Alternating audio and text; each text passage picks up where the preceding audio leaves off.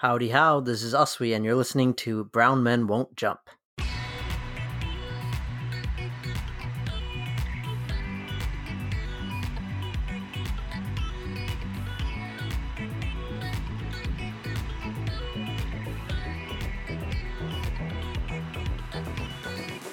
Howdy how, y'all. Uswe here, and welcome to another episode of Brown Men Won't Jump. Joining me today are AC What's up, guys? And Eric. Yes, sir. So, we had originally intended to record a normal, lighthearted podcast today about our degenerate basketball gambling habits, but something outside of basketball occurred today that was too significant to ignore, both as citizens of the United States and also as fans of the NBA. Today, a Minnesota jury found Officer Derek Chauvin guilty on all three counts that he was facing second degree murder, third degree murder, and manslaughter for pinning George Floyd's neck to the asphalt with his knee until Mr. Floyd stopped breathing. Now, in honor of Martin Luther King Day, we published a podcasting in January describing the history of the NBA's involvement in various social justice movements throughout the decades, from Bill Russell, Oscar, and Kareem in the 60s to the efforts of modern players like LeBron James and Jaylen Brown in continuing that ongoing struggle today. So if you're interested in that topic, I highly recommend you guys check out that podcast.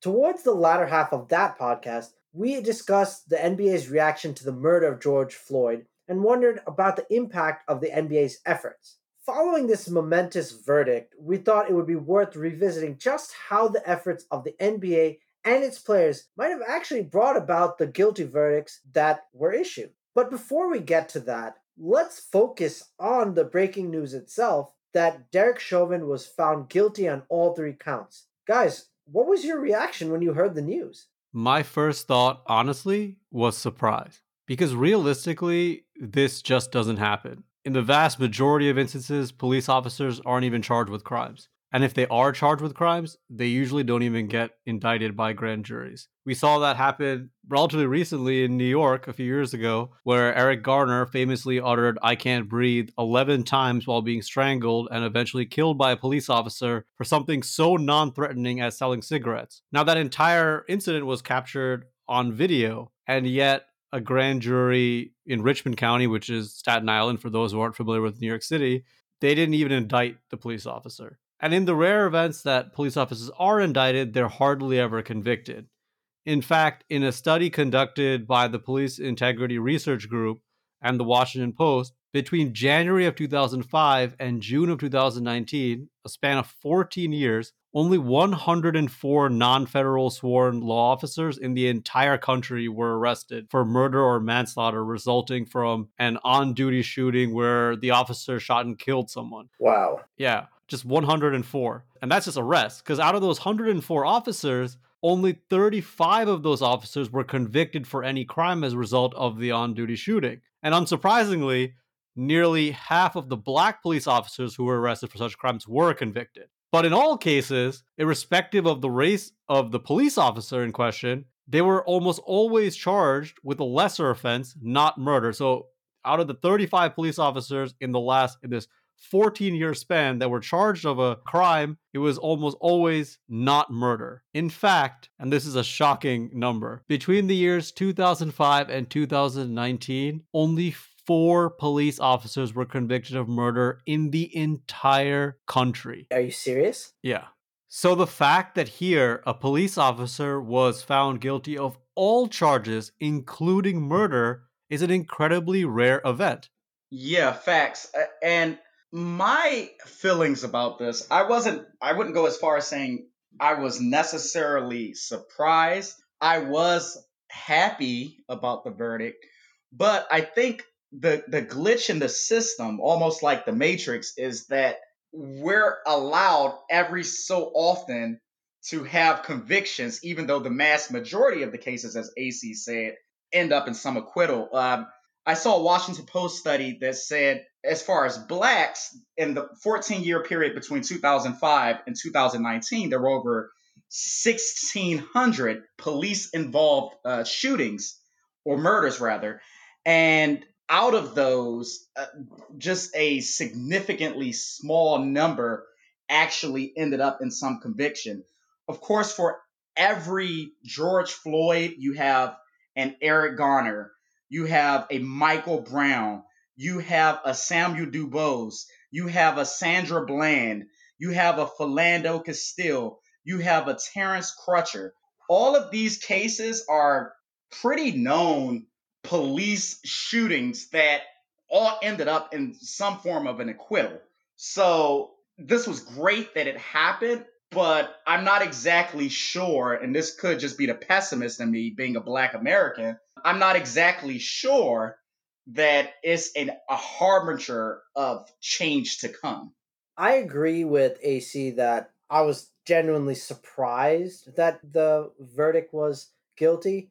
And it's not because, I mean, it's very clear from what we saw that he was guilty, but so many times police fall through the cracks. And I'm with you there, Eric. Is this going to be a harbinger change? I don't know because within the past week there are how many shootings by police and those shootings are a lot less visible. So is this going to make real change? I'm not sure, but I'm definitely surprised and and very happy that it happened. So I don't know if you guys know, but I served on a grand jury for about four or five months uh, from end of 2019 to beginning of 2020. And you know, in a given day, grand jury members see I want to say 10 to 15 cases a day. And all our job is to say, based on the evidence that's put forth, whether or not there's probable cause, whether the charges that were assigned to the person in question were probable and just based on the law. The casual nature of just saying yes and voting yes because oh you know that matches the description that that sounds like about right when you're sitting in a room for like 8 hours just voting on case after case after case after case there comes a point where you just kind of want to leave for the day you're just tired and so voting yes is so easy, even though these are people's lives. So it does blow my mind that when you have these very public and well documented murders by police, that a grand jury somehow finds them not guilty. But I think the reason why that may be is because when you think about the grand jury process, all the evidence that we get, the witnesses that we hear from, are cops all the evidence comes from the police. We don't hear any other sides. We just hear, oh, uh, the guy ran, so I tackled him. And he was refusing arrest, so, you know, we had to get a little physical with him. So I understand in the sense that a lot of the information that grand juries are given is very one sided. But at the same time, when you have that much video evidence, how can it be anything other than obviously murder?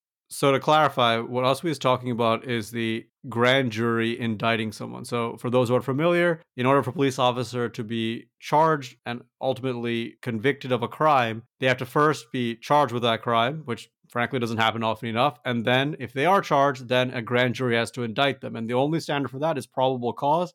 It's a very low bar, but somehow even with video evidence, as we saw in the Eric Garner case, grand juries don't indict often enough. And if they do indict, then it goes to a trial in front of either a bench, which means a judge, or a jury.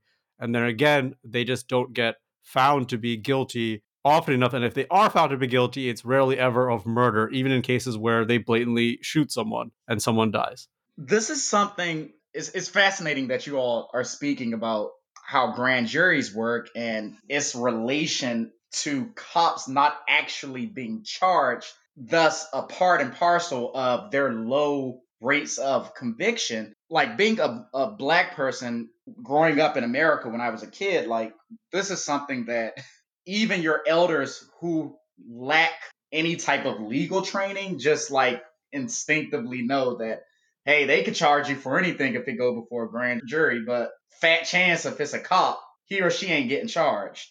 Yeah, and I think that's one thing to note, Eric, as to why this is a decision that should be celebrated in some ways. Because I definitely felt a sense of relief here that justice was served.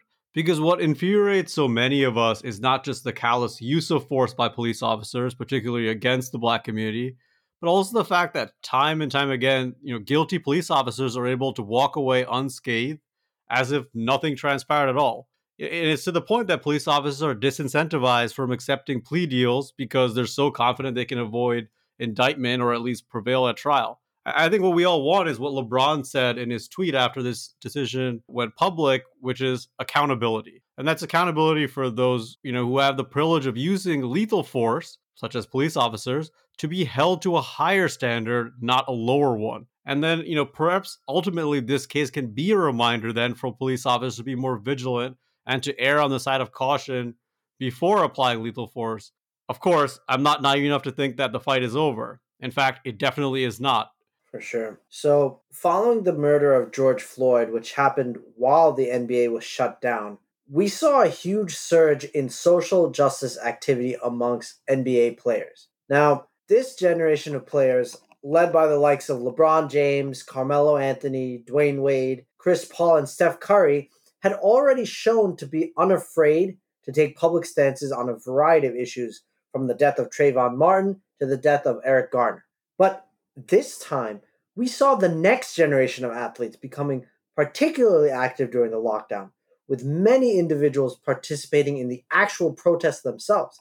For instance, Jaylen Brown drove all the way down to Atlanta. Tobias Harris, Damian Lillard, Russell Westbrook, Karl Anthony Towns, even after just losing his mom tragically to COVID 19. So, do you think that in retrospect that this could be a spark of another era akin to the 1960s where athletes and activists went hand in hand when athletes were truly more than just athletes? So for me, this is one of the developments that I'm most interested in and I'm reluctantly happy. In the black community particularly with with athletes it was very commonplace during the civil rights movement to have athletes who were very invested in their social civic responsibility of at the time trying to assure that their group gained access to greater civil rights. So of course we know civil rights icons like Jackie Robinson or Jim Brown or Kareem Abdul Jabbar or Muhammad Ali or Bill Russell. It was pretty commonplace then. At some point, with the advent of an explosion in contracts, money, endorsements, athletes almost got into this Reagan era logic of I got mine, you need to get yours.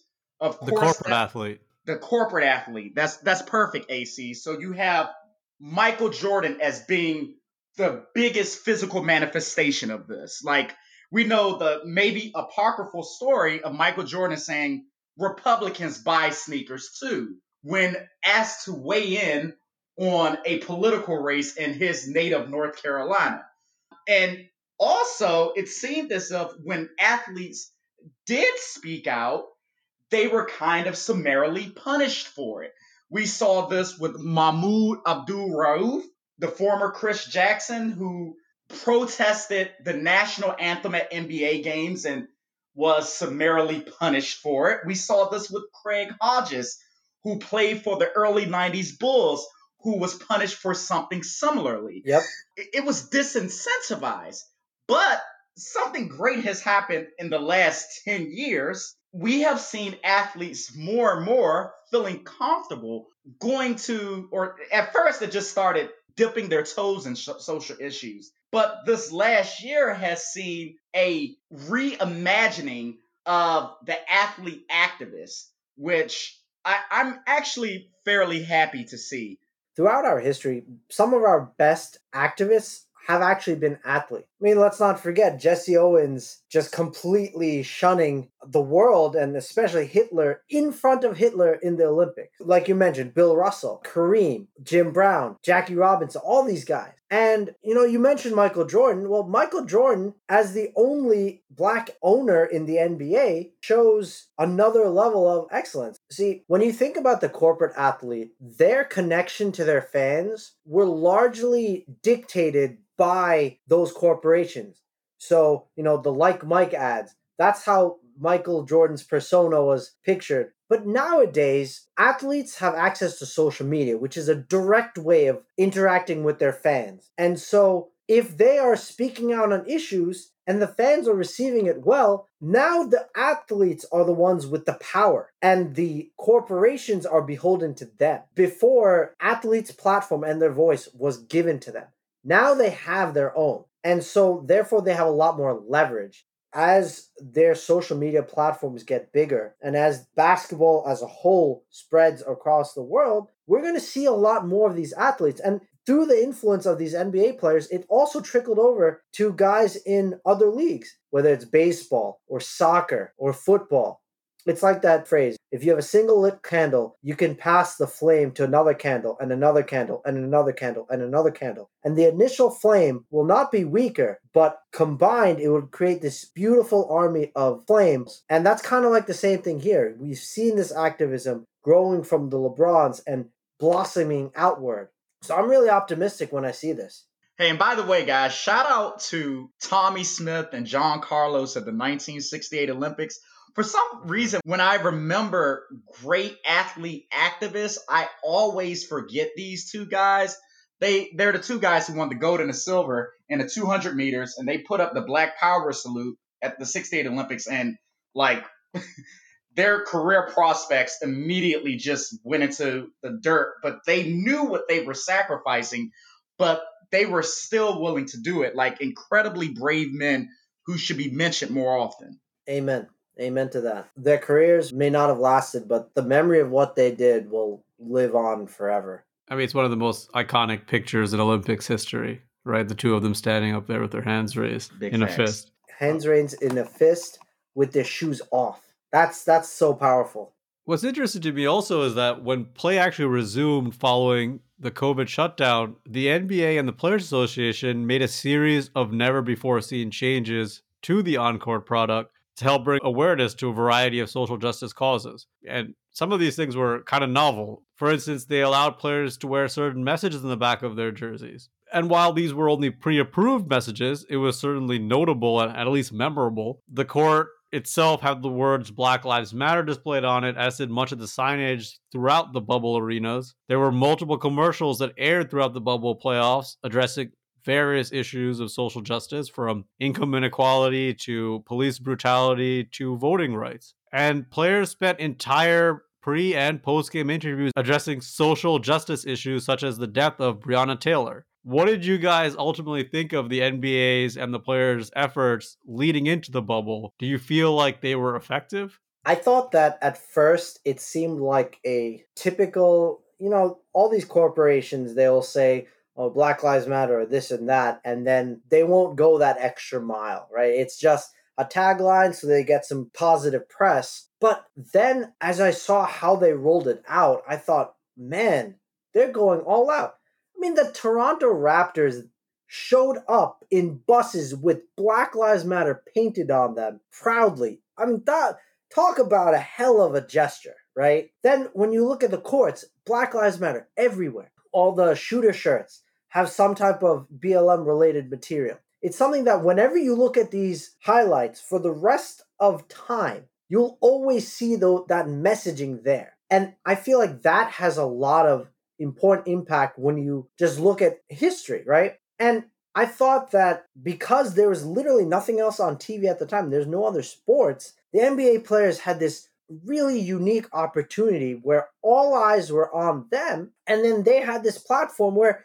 sometimes they would talk about this issue. And when you project forward from that point, when you think about the results of the November election in 2020, and what demographics of people really brought Biden over the finish line, there's a direct correlation there. I, I don't want to limit to just the NBA here. I also want to talk about the WNBA because they too participated in this type of activism. And when you think about the Georgia runoff elections, they had a direct impact on Reverend Raphael Warnock winning over the Atlanta Dream's own owner. So, was it affected? Hell yes they were part of a massive amount of change that occurred in the latter half of 2020 and the beginning of 2021.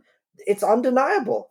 To your point, Aswi, I think it's easy to almost disregard the impact of protests, right? You hear it all the time often by those who are in support of what's being protested. They tend to make these arguments that, oh, why are they doing this? It's not going to make a big change, blah, blah, blah, blah. Well, guess what? Maybe every little thing alone doesn't make a change. But I'll tell you what, cumulatively, the protests that happened since the death of George Floyd undeniably, you know, and I don't mean just NBA part, I mean the nation as a whole, the protests that happened, the reforms that movement sparked have had a difference in changes in the laws of this country. You know, forget any one particular verdict, but they've actually been able to change the laws in legislatures across this country, which could actually impact the way that police brutality in particular is dealt with. And you saw with voting rights, for instance, right? How much these various institutions were able to bring attention and resources to the fight against voter suppression in, in Georgia and other places in the deep south. So, yes, maybe each one of these things could have been seen potentially as a protest without much bite, but collectively they did make an impact. And I, will say this as well.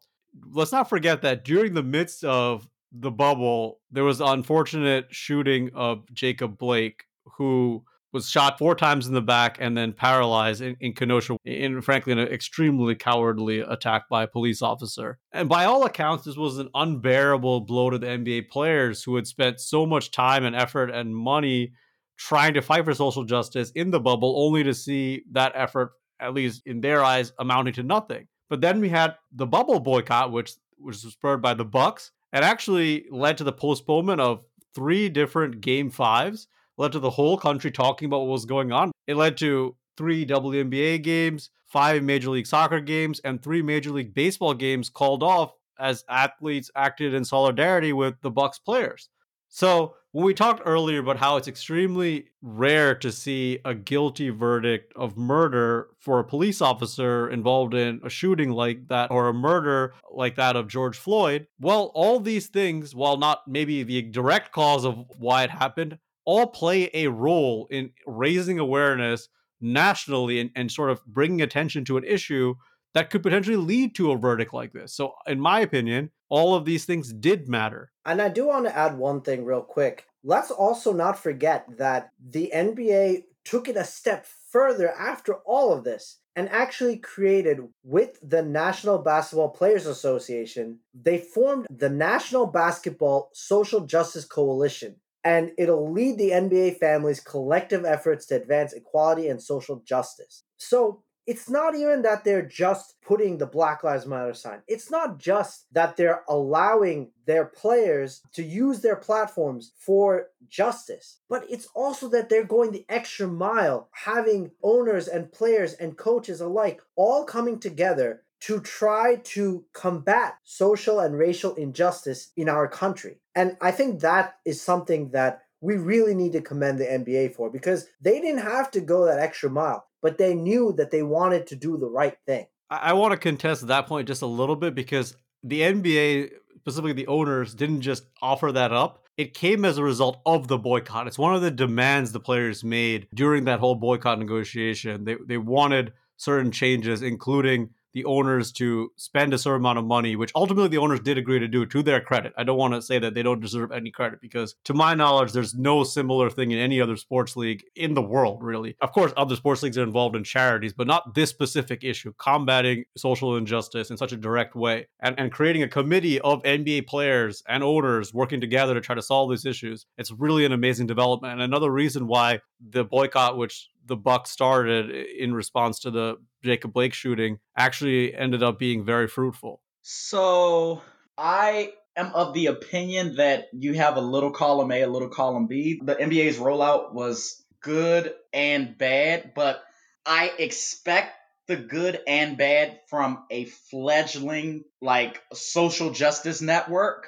So I I think the protest and being part of a collectivist protest definitely had some effect on this verdict. I have no doubt in my mind, in a country that puts such of a great emphasis on capital, that the threat of protest led to a more open and transparent trial for Derek Chauvin.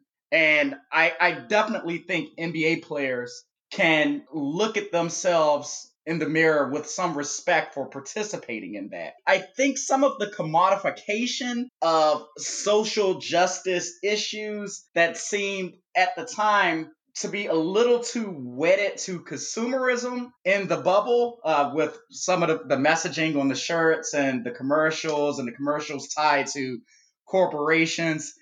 That got very muddy at some point. But again, ultimately the NBA is a money making business. So I I expect consumerism is just a weird confluence of things where you have social justice issues like racial equity being tied to consumerism. But I mean, at that point I'm I'm quibbling a little, but I, I do think there were some positives. I, I think the rollout towards boycotting that the Milwaukee Bucks initiated, that was a little fraught with inconsistencies and and conflicting messaging. I think the WNBA was a little more consistent in their messaging, but all in all for a professional sports league in America where, you know, capital and and money making is king, the altruism that they showed was fairly good.